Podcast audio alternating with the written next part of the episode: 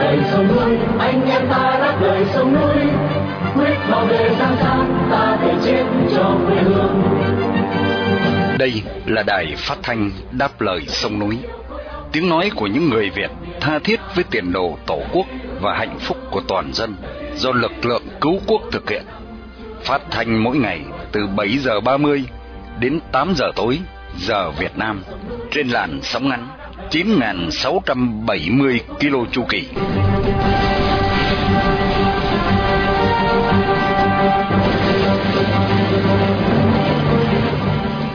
Hướng Dương xin kính chào quý thính giả. Hôm nay thứ năm ngày 10 tháng 8 năm 2023 và là buổi phát thanh lần thứ 4471 của Đài Đáp Lời Sông Núi. Trong phần tin tức chúng tôi có những tin chính sau đây. Tổ chức giám sát nhân quyền cáo buộc Việt Nam ngoan cố. Việt Nam áp thuế chống phá giá đối với mía đường Thái Lan. Chủ tịch Thượng viện Phi đề nghị tẩy chay hàng hóa Trung Quốc. Hoa Kỳ hạn chế đầu tư vào kỹ thuật cao ở Trung Quốc. Một quốc gia không nêu tên mua 50 xe tăng Bỉ để tặng cho Ukraine. Sau phần chi tiết các bản tin, qua chuyên mục chân dung người tù lương tâm, lần này nói về sinh viên Huỳnh Đức Thanh Bình do Thúc Lân biên soạn. Và sau cùng chương trình sẽ được kết thúc với bài bình luận của Trần Đông A với tựa đề Chuyến bay giải cứu và tham nhũng có tính đảng. Đặc biệt buổi phát thanh hôm nay được sự bảo trợ bởi Hội quán võ thuật Đồng Tâm tại thành phố Sydney, Úc Châu. Đồng thời để vinh danh anh Trần Văn Quyến, một người Việt yêu nước đang bị giam cầm trong ngục tù Cộng sản. Mở đầu chương trình, mời quý thính giả theo dõi phần tin tức sẽ được Hoàng Ân và Miên Dương trình bày sau đây.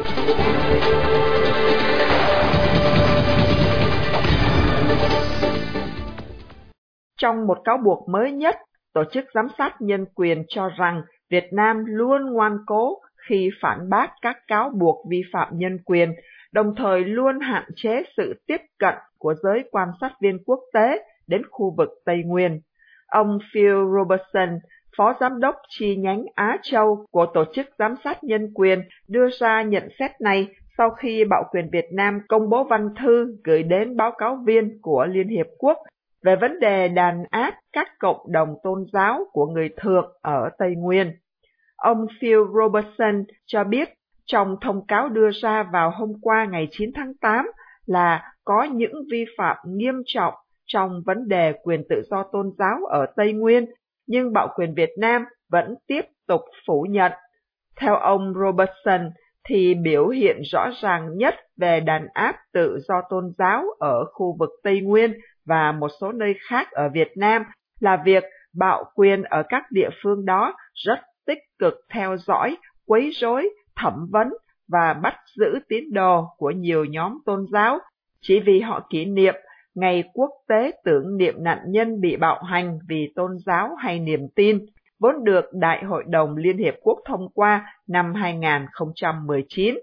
Cần biết là trong thư gửi cho Bạo quyền Việt Nam, các báo cáo viên Liên Hiệp Quốc nhắc đến việc đàn áp đối với ba ông Y Cung Nia, Y Thịnh Nia và Y Don Nia thuộc cộng đồng người thượng ở xã Cư Xuê, huyện Cư Mơ Ga, tỉnh Đắk Lắk vào cuối tháng 5 năm ngoái. Trong thư phản hồi, phía Việt Nam cho rằng ở quốc gia này không có khái niệm người bản địa, cũng không có khái niệm người thượng trong cộng đồng 54 dân tộc Việt Nam và càng không có ai bị bắt giữ tùy tiện vì lý do theo tín ngưỡng tôn giáo. Họ biện hộ là các ông Y Cung Nia, Y Thịnh Nia và Y Nia là thành viên tổ chức Furo, một tổ chức bất hợp pháp bị nhà nước đang tìm cách tiêu diệt. Vào đầu tuần này, Bộ Công Thương Việt Nam đã quyết định áp thuế chống phá giá đối với một số công ty Thái Lan xuất cảng mía đường sang Việt Nam. Quyết định này được đưa ra sau khi Bộ Công Thương tiến hành rà soát lần thứ nhất việc áp dụng biện pháp chống phá giá và chống trợ cấp đối với một số sản phẩm đường mía có xuất xứ từ Thái Lan. Mức thuế chống phá giá thấp nhất được đưa ra trong quyết định này là hơn 25%, và cao nhất là 32%. Riêng mức thuế chống trợ cấp cao nhất là gần 5%. Cần biết là vào tháng 6 năm 2021, Bộ Công Thương đã chính thức áp dụng biện pháp chống phá giá đối với đường mía có xuất xứ từ Thái Lan.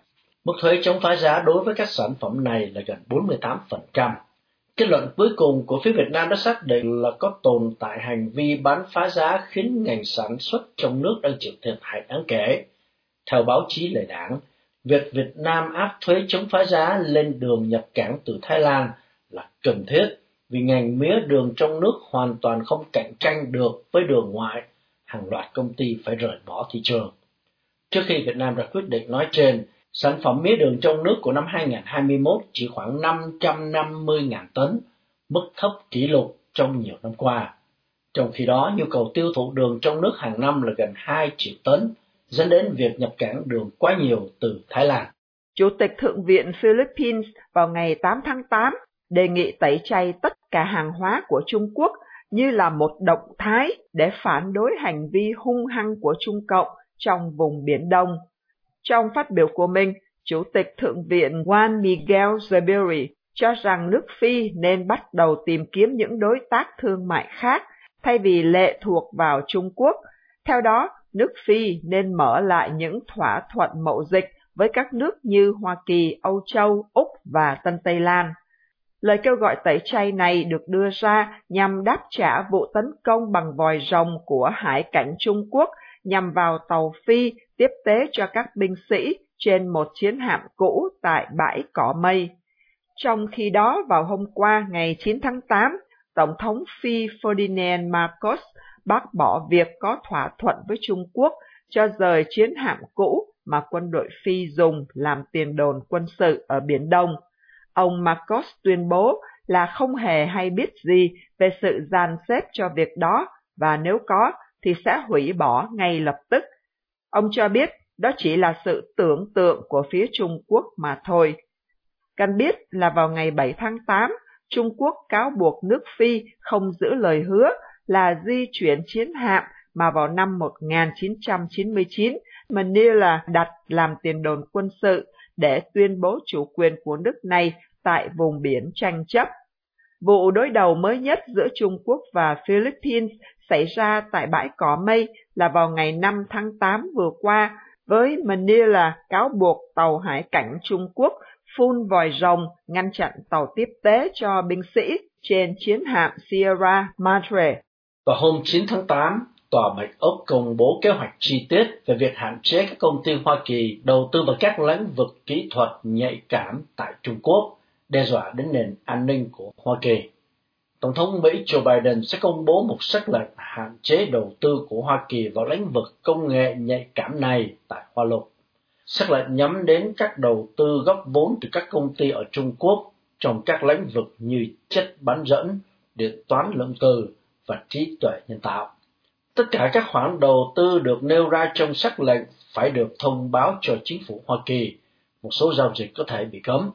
Kế hoạch này của Tòa Bạch Ốc nhằm ngăn chặn nguồn vốn và kỹ thuật của Hoa Kỳ sẽ giúp hỗ trợ Trung Quốc phát triển các loại kỹ thuật cao, hiện đại hóa quân đội và đe dọa đến an ninh của nước Mỹ.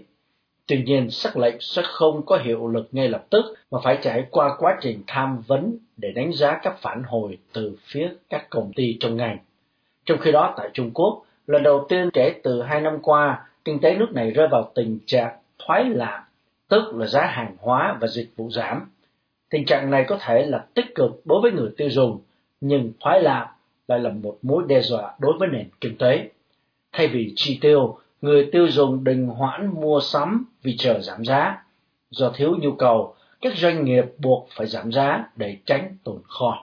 Chính phủ Ukraine sẽ nhận khoảng 50 xe tăng Bỉ loại Leopard 1 từ một quốc gia hảo tâm nhưng ẩn danh Vụ mua bán này được Tập đoàn Công nghiệp Đức Rheinmetall xác nhận vào ngày 8 tháng 8 vừa qua với hợp đồng mua lại hàng chục xe tăng Leopard 1 từ công ty Bỉ Land Systems để tu sửa và lắp đặt các thiết bị hiện đại, sau đó gửi cho Ukraine.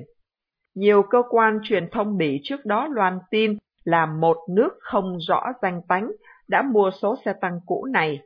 Cách đây 10 năm, do cắt giảm ngân sách, quân đội Bỉ đã bán số xe tăng này cho công ty Land Systems. Đối với hợp đồng này, tập đoàn Rheinmetall được ủy quyền giao dịch chịu trách nhiệm tu sửa để giao cho Ukraine từ 30 đến 50 chiếc. Thời gian tu sửa có thể lên đến 6 tháng. việc vận chuyển đến Ukraine cũng cần một thời gian tương tự. Do nhu cầu hỗ trợ Ukraine, giá xe tăng đã tăng mạnh kể từ đầu cuộc chiến, có thể lên tới 500.000 Âu Kim mỗi xe.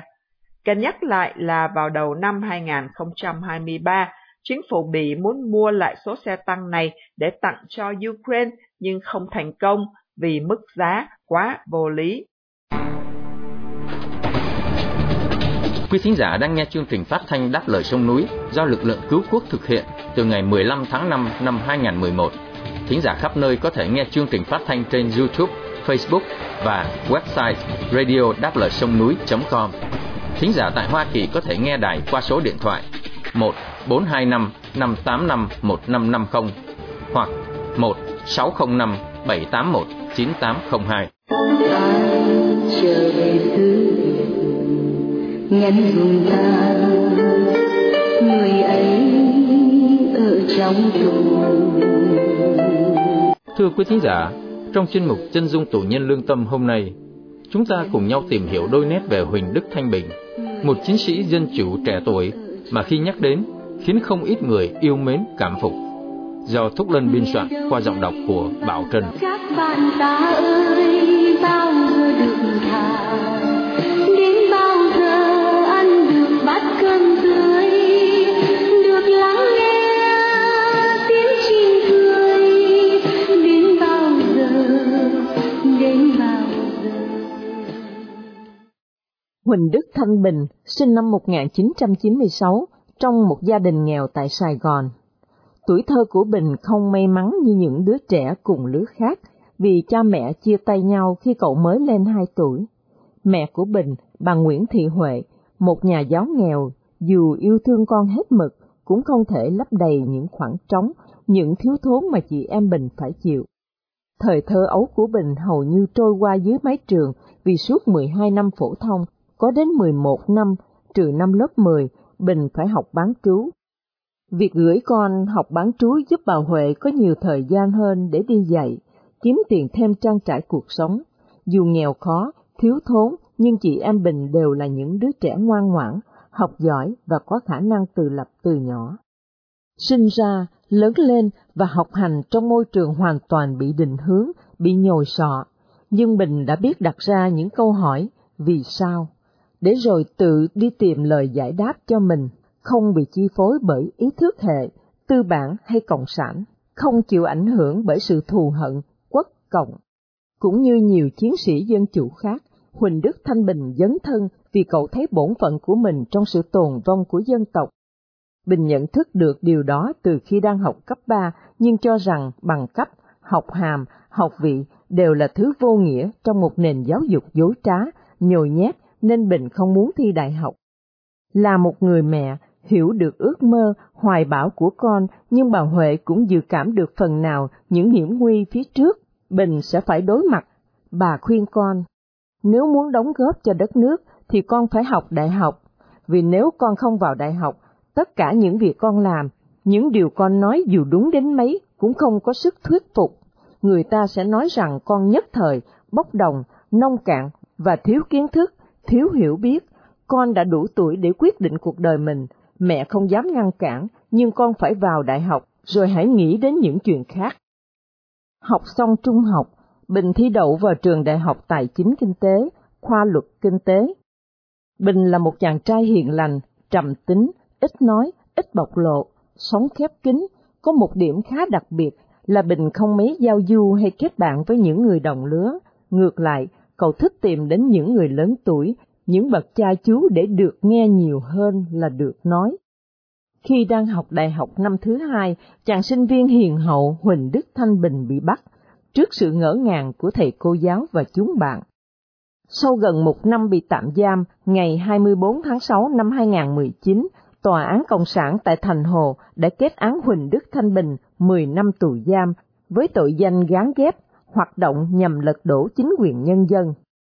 Ngoài Bình, hai người khác là Nguyễn Michael Phương Minh, quốc tịch Hoa Kỳ, cư trú tại Hoa Kỳ, bị tuyên án 12 năm tù giam. Anh Trần Long Phi, quê Biên Hòa, bị tuyên 8 năm tù giam. Người thứ tư và là cha ruột của Bình là ông Huỳnh Đức Thịnh bị tuyên một năm tù với cáo buộc không tố giác tội phạm. Theo cáo trạng của Viện Kiểm sát, Bình cùng ông Phương Minh, Phi Long đã thành lập, tham gia tổ chức quốc nội quật khởi, lập kế hoạch mua vũ khí, tuyên truyền, lôi kéo người tham gia biểu tình, chiếm trụ sở chính quyền ở Hà Nội và Thành Hồ, gây bạo loạn nhằm tiến tới lật đổ chính quyền và xóa bỏ vai trò lãnh đạo của Đảng Cộng sản Việt Nam. Trên thực tế, Bình và các bạn chỉ đi biểu tình ôn hòa chống dự luật đặc khu, làm thơ, viết bài bày tỏ quan điểm trên mạng xã hội, không hề có cái gọi là thành lập tổ chức quốc nội quật khởi, hay những yếu tố liên quan đến bạo động như lời vu khống của công an nhằm tống giam những người yêu nước này. Bình hiền lành, dễ mến, chuộng nghĩa nhưng cũng rất can đảm và sẵn sàng đối đầu với kẻ thù để bảo vệ anh em, bảo vệ lẽ phải. Vì thế, sự trừng phạt dành cho người thanh niên hiền lành và kiên cường này vô cùng khắc nghiệt. Trong nhiều lần bị kỷ luật, có thể kể đến thời gian 18 tháng biệt giam ròng rã, kéo dài từ mùa hè năm 2020 đến tận tháng 10 năm 2021. Trước đó, Bình cùng năm tù nhân chính trị khác tuyệt thực, phản đối chính sách ngược đãi, bao gồm việc nhốt người tù trong phòng kín kéo dài nhiều ngày, không cho ra ngoài. Ngoài yếu tố tuổi trẻ, không khó để lý giải vì sao nhà cầm quyền dành sự ngược đãi đặc biệt dành cho Huỳnh Đức Thanh Bình. Xin hãy nghe nhận định sắc bén, đanh thép của Bình trong một bài viết trước khi bị bắt. Nhà cầm quyền Cộng sản Việt Nam chính là giặc thái thú, tai sai của Tàu Cộng khi ngang nhiên đàn áp chống lại người dân. Chúng bảo vệ cho Formosa, bảo vệ giặc thù muôn kiếp của dân tộc Việt Nam, tàn phá đất nước mình. Hai chữ Việt Nam giờ đây gần như đã không còn. Nếu còn, chỉ còn lại cái tên bề ngoài trống rỗng chờ ngày bức tử. Đảng Cộng sản Việt Nam chỉ là cái vỏ bọc vô nghĩa, dối trá của một tập đoàn mafia đỏ. Đó là những kẻ ăn cướp, bán nước hại dân, bọn tay sai thái thú cai trị dân tộc Việt Nam thay cho thiên triều Trung Cộng mà thôi. Và người dân Việt Nam đang làm nô lệ cho ngoại bang. Huỳnh Đức Thanh Bình bước chân vào chốn lao tù khi còn rất trẻ, mới 22 tuổi. Nếu để so sánh, chế độ nhà tù Cộng sản thuộc diện khắc nghiệt, tàn bạo bậc nhất thế giới, đối với tù nhân chính trị, những người bị nhà nước coi là kẻ thù, sự ngược đãi, bạo tàn sẽ được tăng lên cấp số nhân. Sau hàng chục năm bị cai trị bởi ách độc tài toàn trị, đại đa số người dân Việt Nam đều sống trong sự sợ hãi tột độ, mất đi ý thức phản kháng. Chính vì thế, những người dám đứng lên chống lại bạo quyền, nhất là những sinh viên như Phan Kim Khánh, Nguyễn Phương Uyên, Trần Hoàng Phúc, Huỳnh Đức Thanh Bình lại càng đáng quý. Họ chính là hy vọng của tương lai, hy vọng về một Việt Nam hồi sinh. Đài phát thanh đáp lời sông núi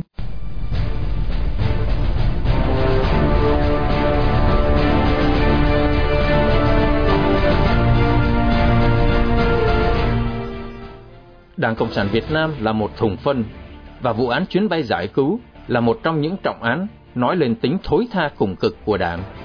Mời quý thính giả đã đáp lời sông núi nghe phần bình luận của Trần Đông A với tựa đề Chuyến bay giải cứu và tham nhũng có tính đảng sẽ được song thập trình bày để kết thúc chương trình phát thanh tối nay.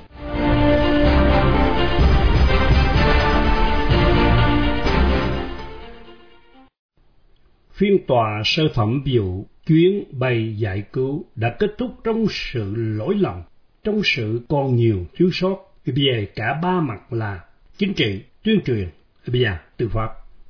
Người dân có thể được trấn an, được mơ trớn phần nào rằng đảng quyết tâm xử tham nhũng không có vùng cấm.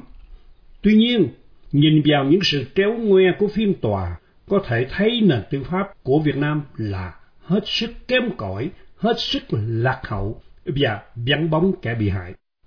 Bị can, bị hại như là những tác nhân, những đại trung tâm của bất cứ vụ án lớn nào. Vậy mà trong đại án vừa xử hoàn toàn vắng bóng các tác nhân bị hại.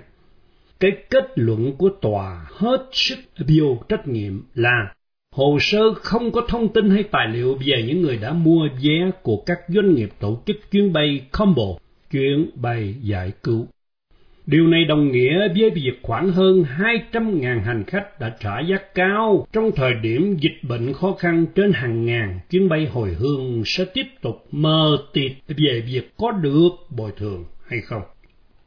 Cả lương tâm lẫn lương tri trên pháp đình bao giờ cũng đòi hỏi trọng chứng hơn trọng cung. Phải quán triệt nguyên tắc suy đoán vô tội. Ấy vậy mà tại phiên tòa vừa qua, mọi quy trình có lúc bị đảo ngược. Kiến thức pháp lý của cựu điều tra viên Hoàng Văn Hưng nay đã trở thành idol của giới khoa bản. Có vẻ không thể địch lại nổi các lập luận của các cơ quan tố tụng, nhất là khi giữa họ đã có sự thống nhất cao. Hội đồng xét xử vẫn nhận định hành vi của bị cáo Hoàng Văn Hưng đủ yếu tố cấu thành tội lừa đảo chiếm đoạt tài sản. Nhưng có dư luận cho rằng bản án tòa dành cho Hưng cũng không hẳn trên nền tảng trọng chứng hay trọng cung, mà thực chất cũng như bao vụ án từ trước đến nay, đó là thông điệp đảng gửi đến toàn dân. Khi ra trước chốn pháp đình, thì tốt nhất là không nên cãi lý với tòa. Điều này nhắc nhở mọi người nhớ lại lời phát biểu của cựu chánh án tòa án nhân dân tối cao Trịnh Hồng Dương rằng luật của ta xử thế nào cũng được. Tính đảng cao nhất tại phiên tòa chính là màn vạch áo cho người xem lưng trong các lời cáo buộc sinh tử giữa Hưng, Tuấn và Hằng. Những giường cột của các lực lượng tư pháp lại chính là những con mối chúa có thành tích chạy án dày, đục nát nền pháp lý xã hội chủ nghĩa. Mở ra phiên tòa là đảng muốn chứng minh cho cái tính chính danh trong cái chiến dịch đốt lò của Nguyễn Phú Trọng. Nhưng sau 18 ngày theo dõi phiên tòa, người dân mới tá hỏa tâm tin rằng tòa xử mà không đếm xỉa gì đến quyền lợi của người dân, lại còn trưng ra bao nghịch lý. Kẻ chức tước cao như thiếu tướng chẳng hạn, lại phải chạy vậy cấp dưới là trung tá Điều này cho thấy các giá trị đảo lộn đến chừng nào. Các cơ quan tố tụng nghĩ gì về các khoản tiền lớn hiện chưa biết đang nằm ở đâu. 2.000 chuyến bay mà chỉ thanh tra có bảy trăm chuyến thì những bị can tiềm năng nào đó đã được ưu tiên cho lọt tội chăng? Nay mai, nếu có chuyện gì xảy ra với Hoàng Văn Hưng thì tòa tính sao? Những tình tiết nghi vấn còn nguyên trong vụ đẻ như chứng cứ nào để biết trong cặp có tiền, hay các thư ký ăn hối lộ một mình chứ không hề chia chác. Điều này cho thấy có một tổng đạo diễn vô hình đằng sau cả cái dây chuyền tham nhũng ở Việt Nam xảy ra giữa dịch giả Vũ Hán. Đó là kịch bản giống nhau đến kỳ lạ giữa chuyến bay giải cứu và Kit Test Việt Á. Theo đó, Cả hai công ty Blue Sky và Việt Á làm nên hai đại án kéo theo hàng trăm cán bộ trung cấp, cao cấp của đảng xuống bùn đen đều là những doanh nghiệp nhỏ, hầu như vô danh, nhưng là được chọn để thực thi chủ trương lớn của Bộ Chính trị. Nếu theo dõi quá trình hình thành một vài cấp mới, tức là tầng lớp quan liêu, tầng lớp hưởng đặc quyền đặc lợi của đảng Cộng sản, thì theo định nghĩa của Milovan Gilan là một cố chính khách Cộng sản nước Nam Từ về chỉ mặt đặt tên, thì chúng ta mới thấu hiểu được những gì đang diễn ra rất gần với mình, ngay trên chính mảnh đất nơi chúng ta đang hàng ngày sinh sống. Theo bình luận của thiên hành trên đài Á Châu Tự Do, sự tha hóa ở đây là tất yếu, không ai khác. Chính đảng chính nhà nước đã ấn các điều kiện để dễ dàng tha hóa vào tay các cá nhân và bộ máy thực thi quyền lực. Những tuần qua, người dân Việt Nam chứng kiến sự tha hóa của cả một tập thể các cán bộ lãnh đạo cao cấp tại nhiều cơ quan nhà nước trọng yếu. Những thái độ, những câu nói trơ trẽn tột độ của họ, đổi lập gây gắt với chức biểu rất cao mà họ từng giữ khiến những người dân thường hết trồi từ sự ngạc nhiên này lại sụt xuống sự sững sờ khác. Nhưng chỉ có những lương dân mới sững sờ thôi, còn chúng, các quan tham sống và làm việc theo cái cơ chế còn đảng còn mình thì chúng quan niệm làm cho khóc hại chẳng qua vì tiền. Chỉ là chuyện thường ngày ở huyện thôi. Hơn thế đó cũng chính là nguyên tắc sống còn và lý do tồn tại của đảng là nơi thể hiện tập trung nhất cái tính đảng cái tính dài cấp mới của bộ máy một câu nói được cho là của Karl Marx rằng chỉ có súc vật mới có thể quay lưng lại nỗi đau khổ của đồng loại mà chăm lo riêng cho bộ lông của mình. Nhưng súc vật chỉ quay lưng thôi, chứ chúng không nỡ lợi dụng đau khổ của đồng loại để hút máu và ăn thịt. Suy cho cùng, các bị cáo của đại án chưa phải là chính phạm trong chuyến bay giải cứu Chúng chỉ là hệ quả phát sinh của cơ chế sinh cho mà Đảng Cộng sản Việt Nam đã sinh hạ và nuôi dưỡng. Còn độc tài đáng trị, còn trò hề công cuộc đốt lò, thì tham nhũng, hối lộ còn sinh sôi nảy nở. Nhưng nếu đảng chỉ nới trói một chút cho dân mở mồm, thì mấy ra cái con bệnh mới qua được những phút lâm chung hiện nay. Hãy để cho báo chí góp phần vạch trần tham nhũng khi nó còn trong kém. Hãy để cho truyền thông giúp thanh lọc bộ máy. Hãy thực hiện điều hiến pháp đã cho phép lâu nay để người dân được lập các hội thân hữu, tạo nên những luồng gió mới tươi mát đẩy lui các xú uế của nhũng lạm và hành dân. 600 năm trước, Nguyễn Trãi từng dạy, chở thuyền là dân, mà lật thuyền cũng là dân. Tiếc rằng bài học ấy của tiền nhân đang ngồi trong những cái resort được lại quả, thì không có cách gì mà nhớ được, chứ chưa nói đưa ra thực thi để cứu đảng, cứu chế độ.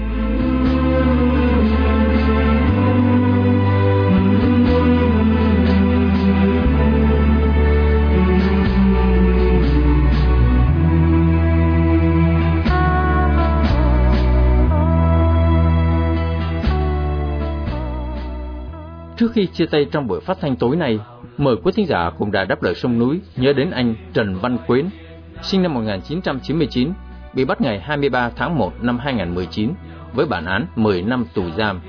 Một người Việt đang bị nhà cầm quyền Cộng sản giam cầm trong ngục tù vì lòng yêu nước, lẽ phải và sự đóng góp tích cực vào tiến trình dân chủ hóa Việt Nam.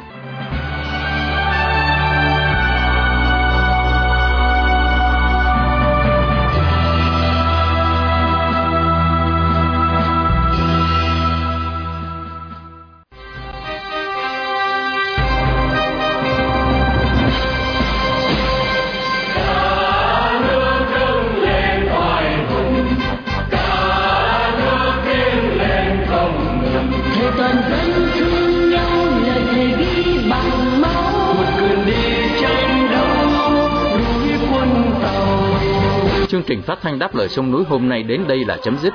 Hẹn gặp lại quý thính giả trong chương trình tối mai vào lúc 7 giờ 30. Cảm ơn quý thính giả đã theo dõi chương trình. Chúc quý vị một đêm thật bình an. Xin mến chào, tạm biệt.